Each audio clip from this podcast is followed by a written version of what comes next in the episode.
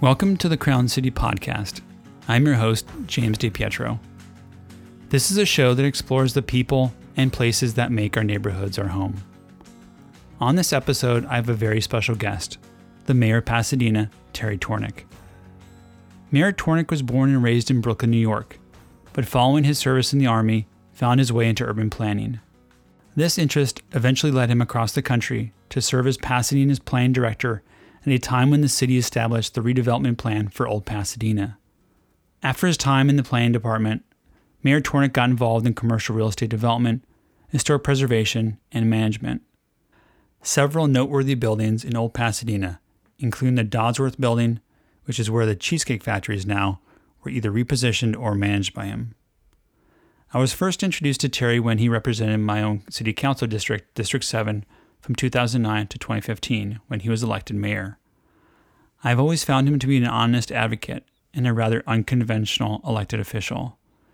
As we approach the election and the city continues to grapple with such issues as police reform, housing, and COVID 19, I wanted to have Terry on the podcast to discuss his history in Pasadena, his thoughts on some of the challenges we are facing, and why he remains optimistic about the future. on the show uh, because So, um, With I'm no further delay, my conversation with Mayor Terry Tornek.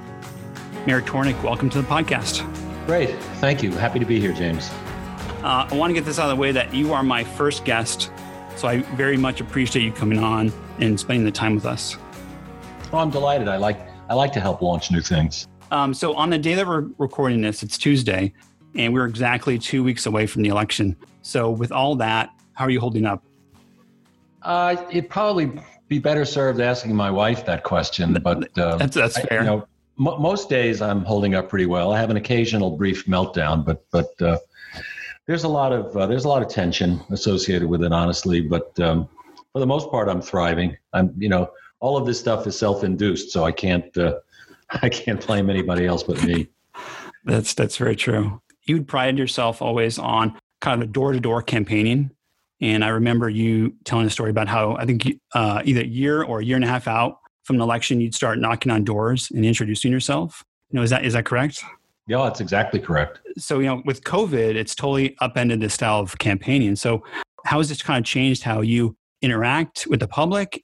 It's been uh, really frustrating for me, and it's it's undermined one of the key components of my strategy. Um, I knew that I was going to be dramatically outspent in this election, but I I felt that because there was such a big gap between March and November, between the first round and the uh, and the election, uh, November third, that I could make use of that big block of time to walk the whole city again, and um, I was kind of counting on that, and so that that got shot. So I've had to try to improvise, like we've all been doing with everything we do, and I've had to substitute other methods to try to reach voters. Um, and you know, on November third, we'll find out how successful that's been. But, but it's been it has been frustrating. I really thrive on the um, on the direct contact with voters, the front porch conversations, Mm.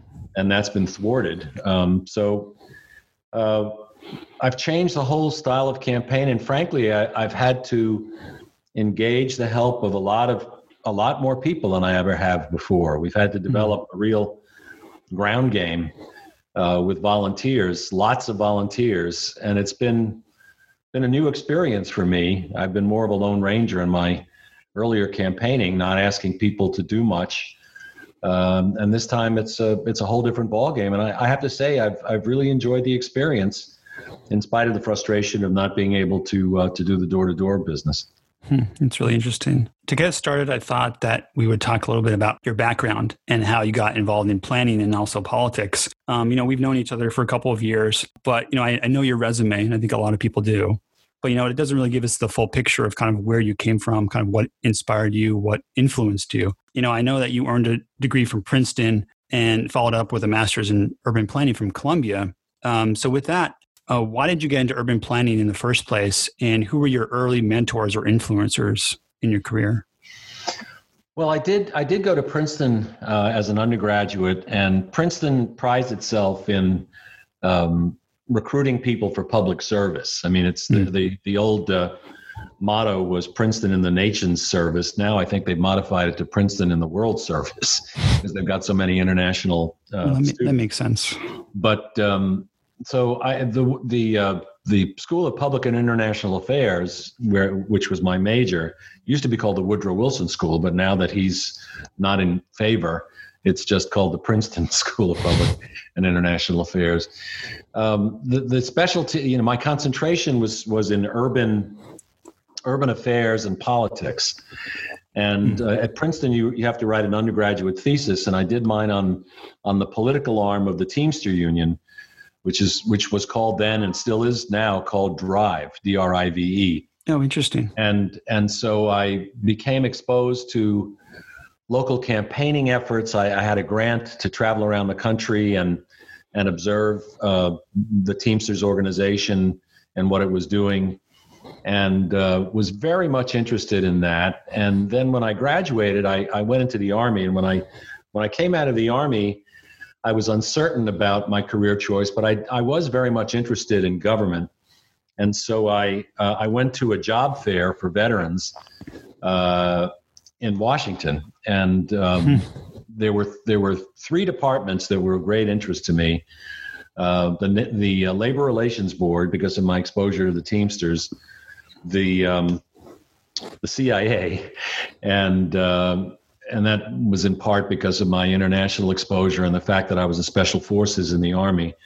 And then um, uh, HUD, the Department of Housing and Urban Development, mm-hmm. and they had an intern program, and they had a um, a slot in their New York regional office uh, where we were living, and my wife was a school teacher uh, in New York. And so I said, "Wow, this is sort of made to order." So I I signed up for that and I went through their internship program. And what I learned from that is that I I lacked some um, professional skills that I thought would be really useful, and so I hmm. applied to and was accepted at Columbia. Got a free ride at, at Columbia, and um, in the urban planning program, and and. Uh, uh, it really confirmed my interest in all things urban, and uh, and so that was the career choice that I made um, way back then. Well, coming from Brooklyn, I mean, there's a long list of uh, very influential politicians, both in New York area, but also in New England. Were there any ones that kind of served as kind of a, a guidepost for you that you kind of looked up to, or that you kind of influenced kind of how you approach things? Well, the the um, the most noteworthy figures that I was aware of uh, that made the biggest impression was actually Jane Jacobs, mm-hmm. um, the death and life of American great American cities yes. as, as, sort of an urban planning influence, mm-hmm. and her uh, dueling with Robert Moses, who was a gigantic figure in New York planning history, um, and uh, then beyond that, the, the the the figure that I was most uh, and then and certainly and I had some contact when I was in high school with Governor Rockefeller, Nelson Rockefeller. Mm who was the epitome of a progressive Republican. We don't know what that means anymore, but but uh, way things back have changed when, a little bit. Yeah, way back when uh, we had people like Nelson Rockefeller and Jacob Javits, who was a, a senator in New York, and Ed Brooke. We then moved to Massachusetts. Ed Brooke was the was the senator from Massachusetts. These were progressive Republicans that were very urban oriented um, and then the other guy that made a major impression on me in my younger life was Michael Dukakis. He was governor mm. of Massachusetts when we moved up there in 1980. Let's see, no, 1972. Okay. Um, we moved to Massachusetts from New York in 1971. And um, because I was planning director in Springfield, Massachusetts, I got to interact with Ed Brooke and with, uh, with um, Michael Dukakis, and I was very much impressed with Governor Dukakis and, and what he represented. So there were, I had exposure at at, uh, at an early stage uh, to a number of um, sort of luminaries in planning and in politics from both political parties. You know, you, you moved your family from Springfield, when you, you mentioned that, uh, to Pasadena pursued to the uh, the plan director's position in the early 1980s. You know, when you came to California, you know, what were your first impressions of California and also Pasadena? Well, you know, it's interesting. My my wife made the decision to move to California. She makes most of the important life decisions for our family. uh, truth be known, and and um, she had her her sister had moved out here, and her parents were living out here, and okay. she was uh, not thrilled with with uh, with Springfield, and so she was looking for greener pastures. And she said we should move to California my family was in Florida, but there was no chance of me convincing her to move down there.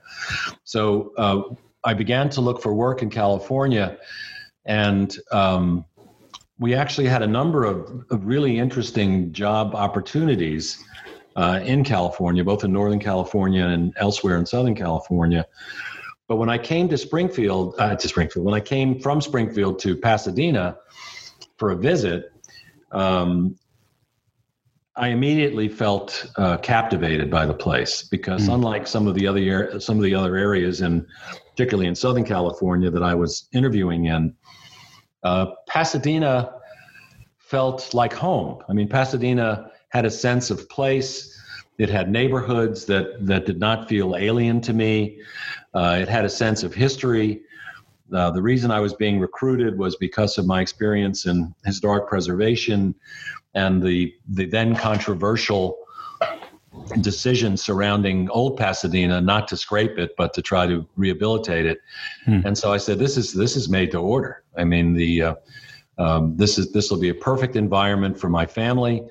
It does not feel like some other planet like Orange County does. Um, and uh, I was fortunate to to uh, land the job as planning director in in Pasadena in 1982. Well, and the rest is history. Well, history is emerging. That, that's true. Um, you know, Pasadena is known as a very a very distinct city, has a very distinct culture, very unique, like you said, very different than Orange County or, or even in Glendale, Burbank. Curious to see kind of what your thoughts are on what the Pasadena way was back when you joined the city back in the early 1980s, and then how do you think that's evolved, and, and what is the Pasadena way now?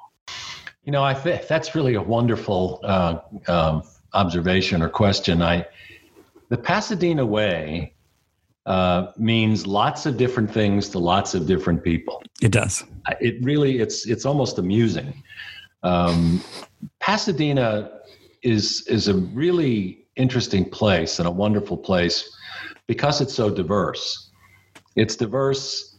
Uh, you know, its diversity manifests itself in in a bunch of different ways. The, you know, the the demographics of its population, the uh, uh, income characteristics, mm-hmm. uh, the um, the source of you know where people have come from, uh, the building types. You know, the in almost every way, Pasadena is is not a homogeneous community, and so when you talk about the Pasadena way, I think it means very different things to very different people. It's a and and you know the prism that they view it that they view the city through is very different to a mm. to a, uh, a, a, a, a teenager who's a person of color in Northwest Pasadena. Uh, Pasadena looks very different than a an octogenarian who lives in Madison Heights. You know, I mean, it, right. it, um, the way the city presents itself, its opportunities and its challenges are very different, and that means that um, governance uh, and policymaking is really challenging because you don't have a homo- homogeneous population with a with a sort of a monolithic point of view. You've got right.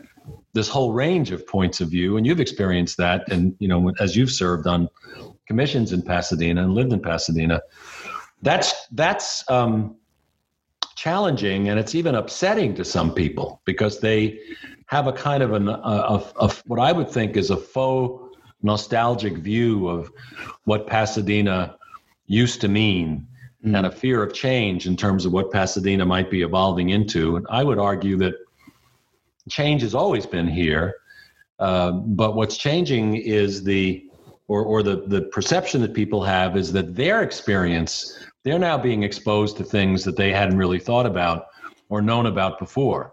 Hmm. That's demonstrated in a whole bunch of ways, uh, you know, as, as I'm sure you know. What do you think has changed since you were first elected you know back in 2009 both um, positives and and negatives that should be addressed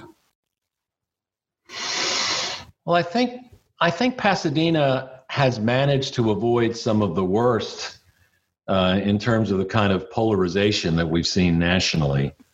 Um, you know, this idea that if someone doesn't agree with you, that uh, he or she is the devil incarnate. You know, it's not right. It's not just a matter of holding a different point of view, but obviously, if if if they don't agree with me, they're inherently evil, and they're right. out to get. Me. I mean that that's that's what we're observing. I I mean, I know it's an oversimplification, but I mean, I think there's a very strong element of that in in Washington D.C. That doesn't that hasn't manifested itself very strongly in Pasadena. There's some of it, and I've experienced it. Mm-hmm. Um, but I think, and you know, even the central areas of of um, debate and discussion uh, are not radically new. I mean, when I came to Pasadena 40 years ago, there was a, a, a raging debate about development. You know, what it should look like, how much there should be, uh, what was appropriate. The same the same debate that's going on now. Yeah, I was going to say that things haven't changed a whole lot. no, that no. that that will. Oh, and you know, it's. I view that as a healthy thing. I that's mean, I think true. the, I think that the that ongoing discussion, the the fact that it's it, there are some unique aspects to Pasadena, and the fact that people are litigating the intent of the Bennett Plan in the Civic Center from 1923 uh, is symptomatic of how unique Pasadena is. Uh, the fact that we've had an active planning process in Pasadena that goes back 100 years is really a, a, a testament to, uh, to what's made this city a fabulous place. And the fact that we still continue, you know, that we continue to disagree, I think is also a, a, testimonial because it means that people care. I mean, they're vested yes. in in uh, in what they believe in. They're concerned about the quality of life in their community. Um, to a greater or a lesser extent, they you know they're fearful about losing what they find to be most charming in the city, and so they're very protective.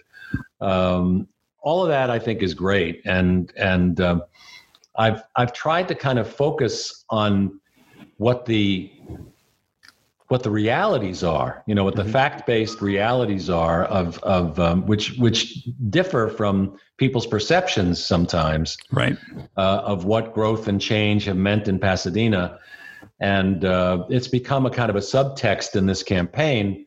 I don't know that it's the dominant issue, but it's a, it's an issue. Uh, I welcome it, but it'll be interesting to see how it all plays out.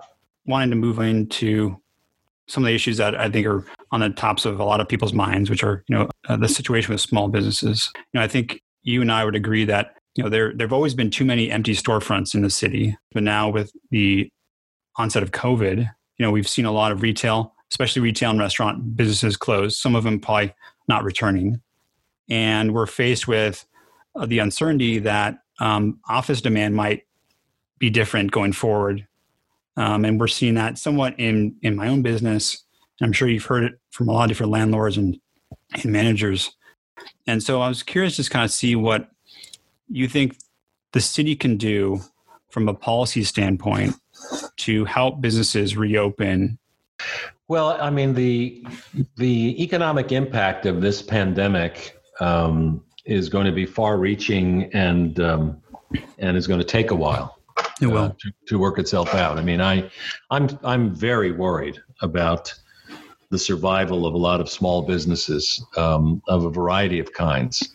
And I think one of the really interesting aspects of this pandemic has been not that it's so much uh, created whole new areas of, of challenge, but I think mm-hmm. what it's done is it's really magnified existing trends that were already evolving and mm-hmm. problematic. I mean, we um, we always knew that we had a, a, food security challenge in Pasadena. That there were certain families uh, that were not, you know, not adequately fed, uh, and you know that's been mitigated through the school lunch programs and through the food banks and a variety of things that are both that are mostly provided by uh, nonprofits in Pasadena rather mm. than by government.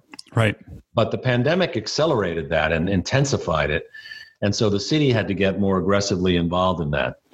The same kind of thing uh, is true with regard, for example, to retail. Retail, uh, and you know this probably better than I do. I mean, bricks and mortar retail has been besieged uh, for a long time. That's that's not a new event. Online shopping and and the way people uh, conduct themselves and the kinds of places they shop have really posed a tremendous challenge for uh, for brick and mortar retailers, you know, for years. But now, uh, with the advent of the pandemic and people, there, there are a lot of people, particularly older people, who never shopped online, who are now, you know, online shopping experts.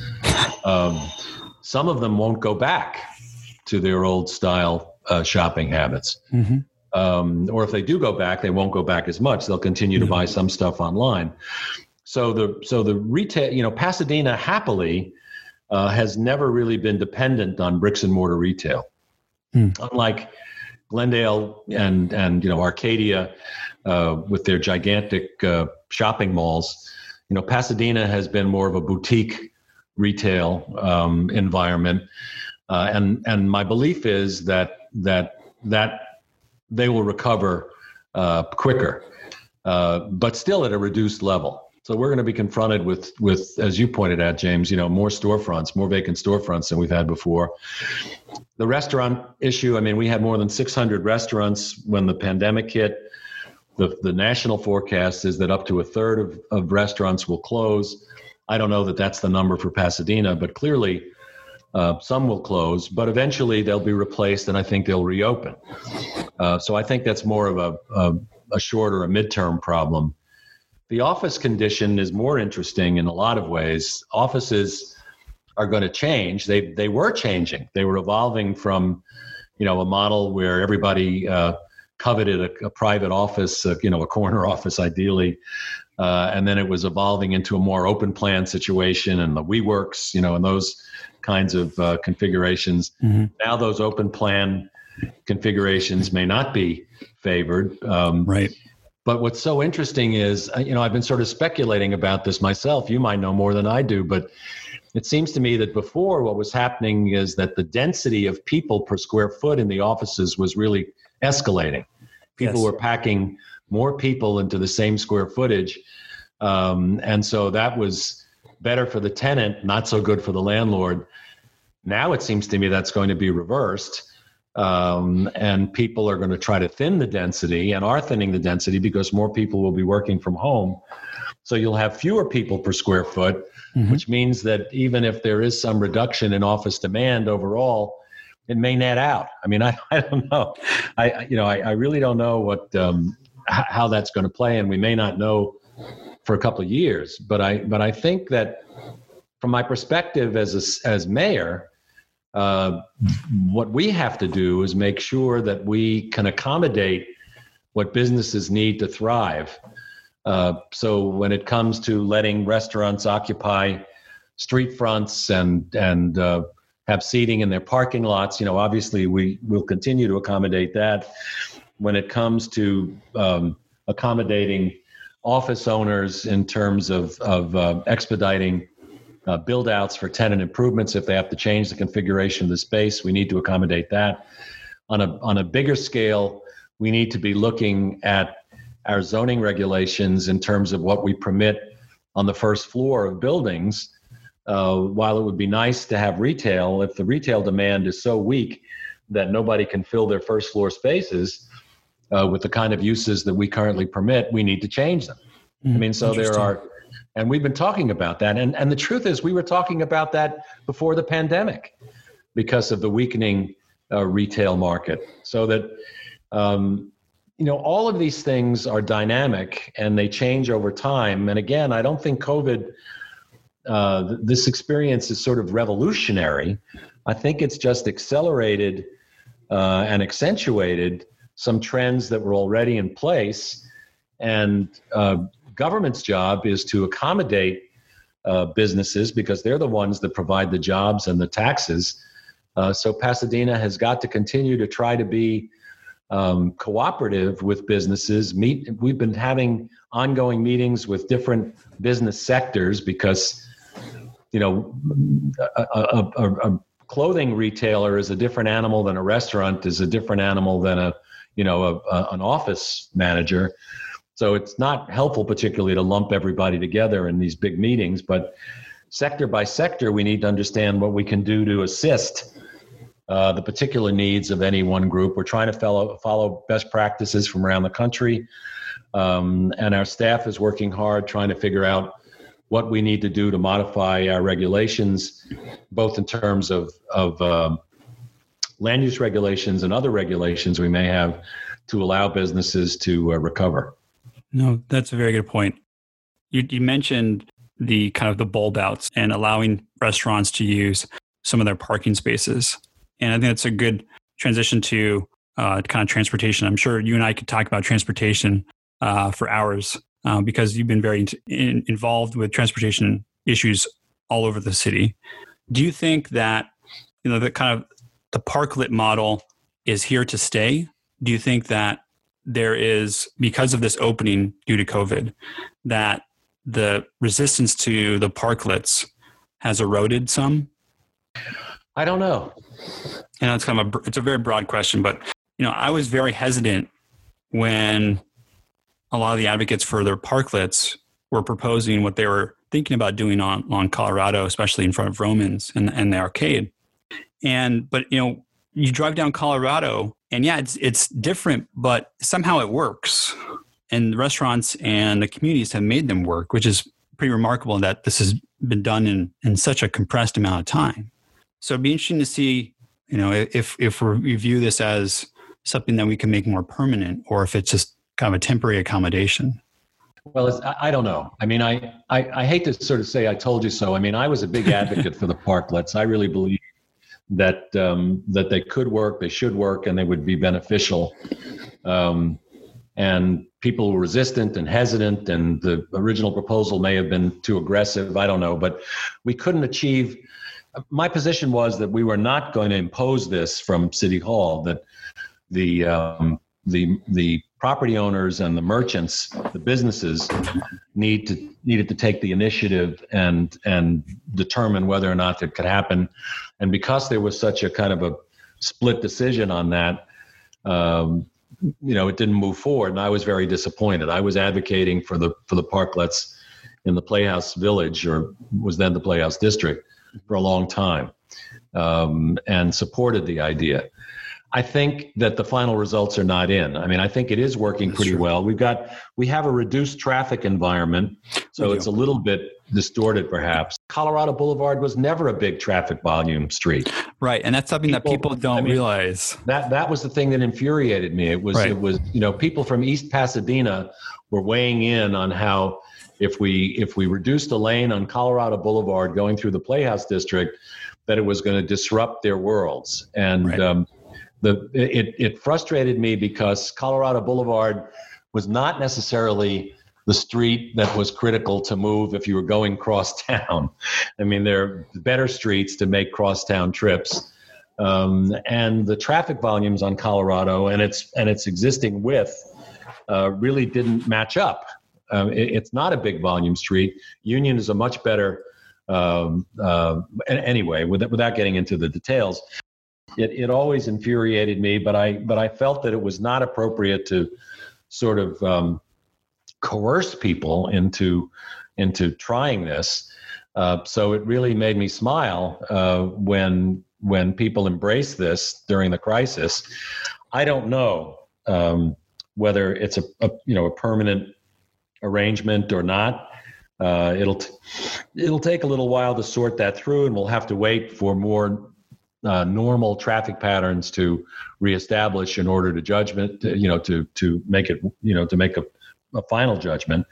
One of the things that I had been recommending earlier on is that we do it on a kind of a on a test basis with paint. You know, I mean, and and uh, in any event, uh, that's one of the small silver linings in this whole COVID mess is that it's gotten people, it's forced people to be somewhat more innovative and be willing to experiment. And I think that there will be lessons learned from from this epidemic. I mean, there will be there will be improvements that we make permanent that were introduced on sort of on an emergency basis, and it's just not just physical changes like like uh, uh, Colorado Boulevard, um, but procedural changes, the way we conduct our business, they're going to be, and that goes back to your discussion about office space. The way people conduct their business is is going to be very different, and that's why, um, you know, the airlines are going to suffer for for longer than most other uh, industries uh, mm-hmm. because, and potentially our convention center.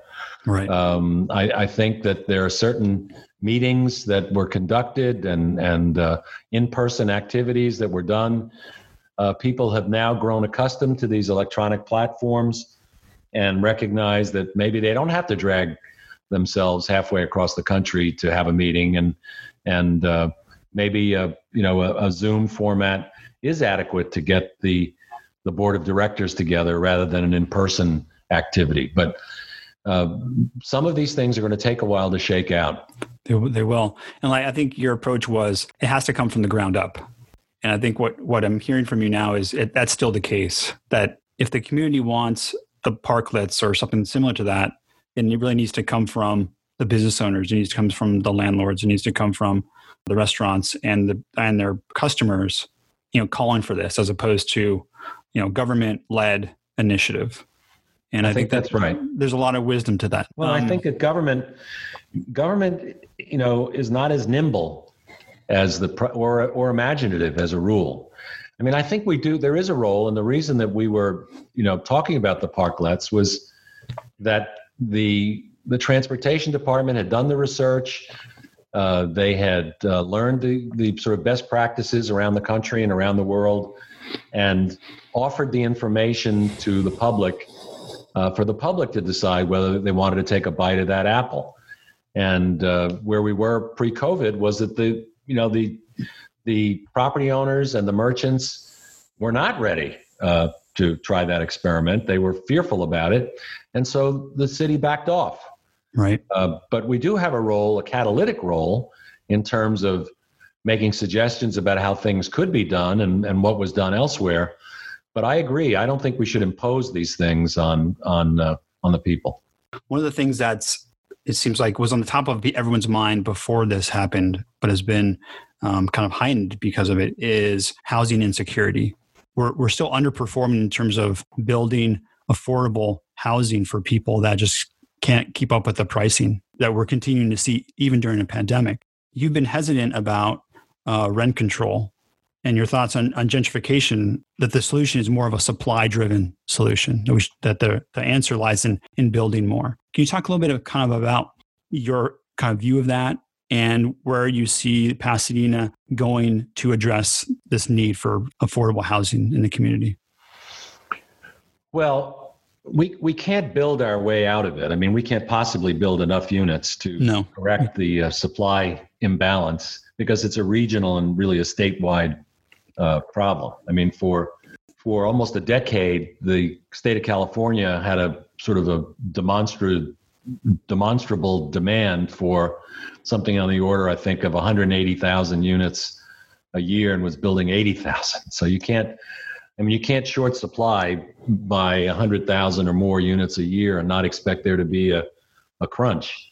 Right. Um, and I think that Pasadena has done well in terms of, of meeting market demand um, on market rate housing. We can never meet the affordable demand. It's it's impossible.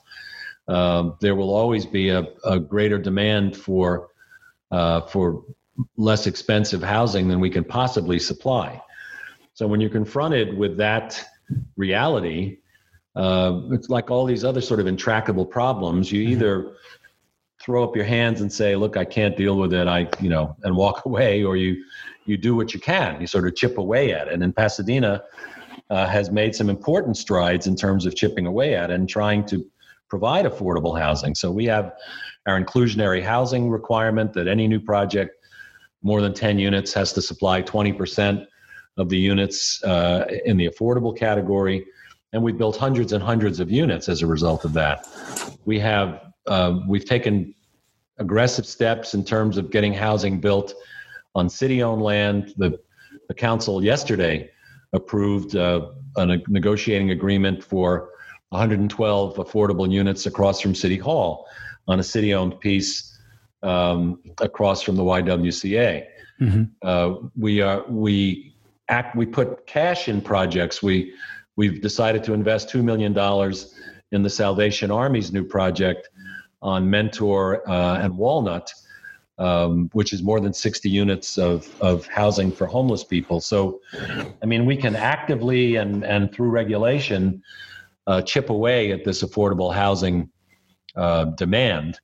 Uh, the reason I don't supply I don't support rent control is because I've studied the subject uh, very uh, intensively, and of course I grew up, as you pointed out, in New York and lived the first 18 years of my life in a rent controlled apartment.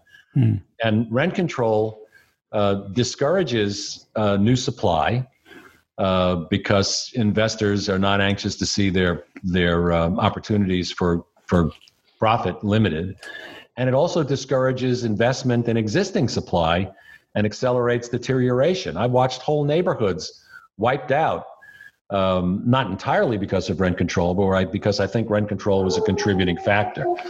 And I think that rent control creates distortions, amazing distortions in the market.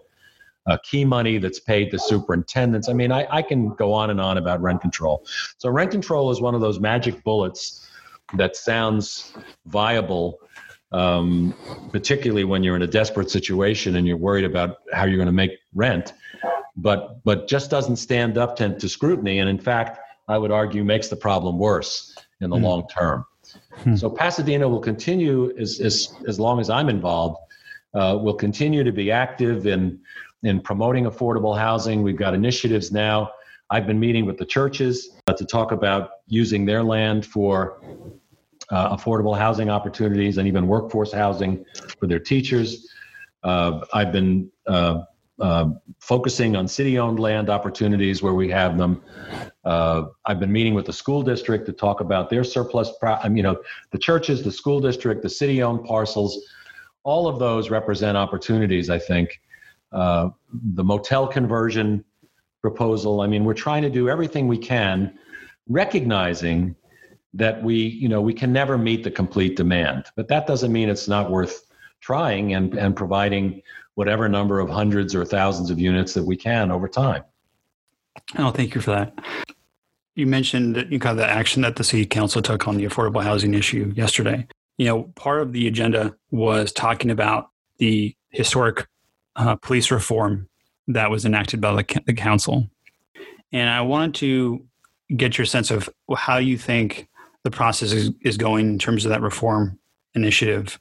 Back in August, I believe, you know, you told a group of activists that that the police oversight package that w- that eventually went on to pass, you know, didn't address all of their concerns, but it was in fact a historic um, piece of policy for the city. What have been the lessons in this process? You know, what do you think that? Um, do you think this is a first chapter in in a long story of, of, of effective oversight? I think it is a chapter. It's not the first chapter. Um, right. Yeah, I should. Have been yeah, a number of chapters already, but yes, but it is it is part of it. You're exactly right. It's it's part of a process. Um, this is not the end of the game. Um, it's the sort of the end of the beginning of the game, um, and I think that that uh, uh, it, it is significant progress. Last last night uh, we got a little bit bogged down. Um, I you know John Kennedy and I have taken significant blows in terms of having been too imperious or or uh, I don't know non-inclusive in terms of how we tried to move this ball down the field. Um, and there may be some validity to that because we were trying to trade off um, process for time. I felt that it was absolutely imperative because of the intensity uh, and emotion stirred up by the killing um, in in Minneapolis way back in May, uh, and then of course the shooting in Pasadena. That we not uh, conduct business as usual, and so that Pasadena way, that elusive Pasadena way that you referenced uh, earlier, I was accused of not having pursued the Pasadena way uh, in bringing about this uh, civilian oversight commission and I, I I'm guilty of that. Um, that was intentional. Um, and it, the reason it was intentional is because I didn't think that the Pasadena way of trying to find a blue ribbon panel, giving them a year or so to conduct meetings, uh, then you know drafting alternatives and c- coming back to study commissions and sessions. I mean, the Pasadena way in this instance would have taken a couple of years. Right. And and I didn't think I think the most we could spare, in, in given the intensity and frustration in the in the in the black community, uh, was months, not years. And Right. so uh, we didn't follow traditional um, processes in terms of of making this happen. And I'm I'm proud of that. I'm you know I don't feel guilty about it. I feel proud of it but it but it's going to continue to meet resistance and it's going to continue to meet skepticism on all sides. The reason i was pressing uh, for getting the commission appointed is because that process the ability to have people identified who are trusted members of the community and uh, have them begin to focus serious attention on a consistent and ongoing basis on every aspect of policing in Pasadena, from you know recruitment to training to uh, uh, discipline to to uh, policies, you know, all of that stuff. Um, I believe will make a huge difference in terms of building that kind of uh, real trust between the minority community and and the police department, and and frankly, uh, I believe will make policing more effective and safer for the officers. If there's an improved relationship between the officers and all of the people in Pasadena, um, everybody is going to benefit from that. And really, the police officers, I think, recognize that. They have not been resistant to these recommended changes. And they're the ones, you know, who are, you know, very, they're real stakeholders in this process Right. They're on the they haven't lines, been yeah. they haven't been dragging their feet or threatening to sue or you know anything of the kind because i think they recognize that like the body worn cameras some of these innovations can work to their benefit as well um, and so i'm i'm very optimistic about it but but as you've indicated this is just a chapter this is not the end of the game and and the way this looks uh, two years from now and five years from now will be very different from the way we started uh, at this point Very interesting. Well, I know we're getting close on our time, so I have some final questions that we can kind of roll, roll through. You, recently participated in a virtual debate, which you've done a lot of recently, um, but this one was hosted by the NAACP and, a, and two millennial groups. My question is that you know, as the electorate gets older, and we're seeing more Gen X and, and millennials getting involved in politics, what advice would you give younger people who are considering a path toward involvement in government and politics? Well, I think that um, you know I, I've got granddaughters who are in their twenties, and so they keep me honest Yes, I'm in sure. terms, in terms of um, rolling, not just rolling their eyes at me, but but in terms of concrete suggestions, and and they were really instrumental in terms of activating me on this police oversight issue. Frankly, I, I went to a demonstration in front of City Hall and addressed the crowd, and my granddaughter uh, one of my granddaughters was very harsh with me in terms of her evaluation of, of what I had to say. She didn't think it was really responsive to what what the crowd wanted to hear, Mm. and uh, I took that to heart um, because I you know I know she loves me and she has my best interests at heart, and I also know that she's 23 years old and she's really smart. Um, and so my response is that I think there is a uh, there is an impatience associated with youth, which is both a blessing and a curse, right? I mean, the, the Yes. fact that you're not willing to say, okay, you know, this is a this is a big problem, going to take a long time. The fact that that younger people are less patient and less satisfied with being told that this discussion we just had about, you know, this is a chapter in a longer book. Um, that's not a satisfactory response for young people. Typically, they want it they want to strip down the problem and resolve it now. And sometimes that's not realistic and not achievable. So one piece of advice has to to at least say to young people that they need to be conscious of the fact that not everybody is prepared to move as fast as they are. And that at least in some instances, moving too hastily is not a good idea. Uh, that what you think you know, you don't, you may not really know. Uh, and so sometimes it takes a while to kind of have some of those issues emerge and wring out the truth from what you think what you may think is obvious. So there is that kind of tension uh, between youth and impatience and and uh, and being older and wiser. Uh, you know, it's not it's not as simple as that, obviously. But I think there is there are those poles that you have to deal with. So I think younger people who want to embark in a um, in a career or as volunteers in the in the public arena need to recognize that not everything is going to get done as quickly as they'd like. But if they're serious about it, they have to be willing to hang in. And that's uh, very true. They can still be impatient, but they have to be willing to sort of stay the course and not bail just because they feel it's not moving fast enough to suit their emotional needs. There's one final question since you mentioned your, your granddaughters, and it's amazing that they're already in their 20s. Hmm. Um, How do you think I feel? I know I can't. I can't imagine. but um, you know, when you when you think about your children and your grandchildren and their children potentially, at a time when there's a lot of division in the country, at a time when it seems like elections are getting nastier and nastier, and we didn't really get into the politics, which we can have you on back again at some point. What kind of gives you hope about the future that your grandchildren are living in, or that their children will live in? Oh, I'm very optimistic about that. I mean, I, you know, people talk about how tough things are, and they, and God, they sure are. Even without the pandemic, you know, it was not a not exactly a walk in the park for a lot of people. But I, you know, we talked about my early career days, and when I came out of the army in 1968, um, the country looked like it was disintegrating. I mean, 1968 was a year in history, in my personal history, but in the nation's history, that was just was horrific. Um, Dr. King was was murdered. Bobby Kennedy was shot. The uh, Democratic uh, convention in Chicago was a shambles. Mm-hmm. Richard Nixon got elected. Uh, Vietnam was raging. Um, you know, troops, hundreds of thousands of troops were there. Thousands of people were dying. Uh, we had 100 cities that had riots. I mean, you know, it, it was scary.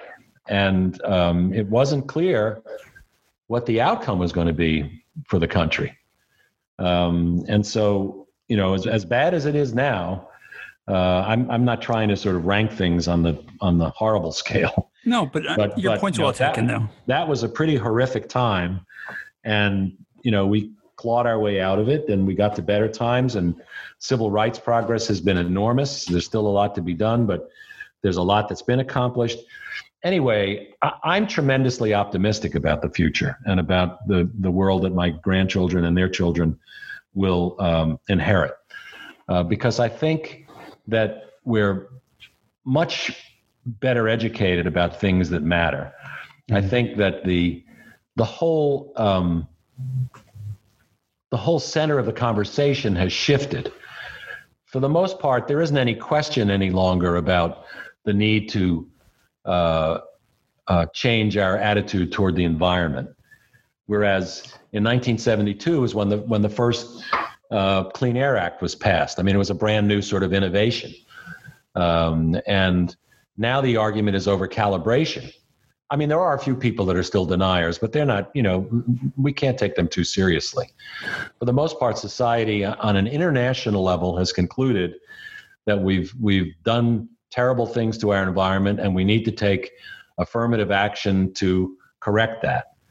So we're on the right path. Again, we're not moving fast enough. And once in a while, you get somebody in the White House who wants to claw some things back and, and reimagine the coal industry. But for the most part, society has moved past that.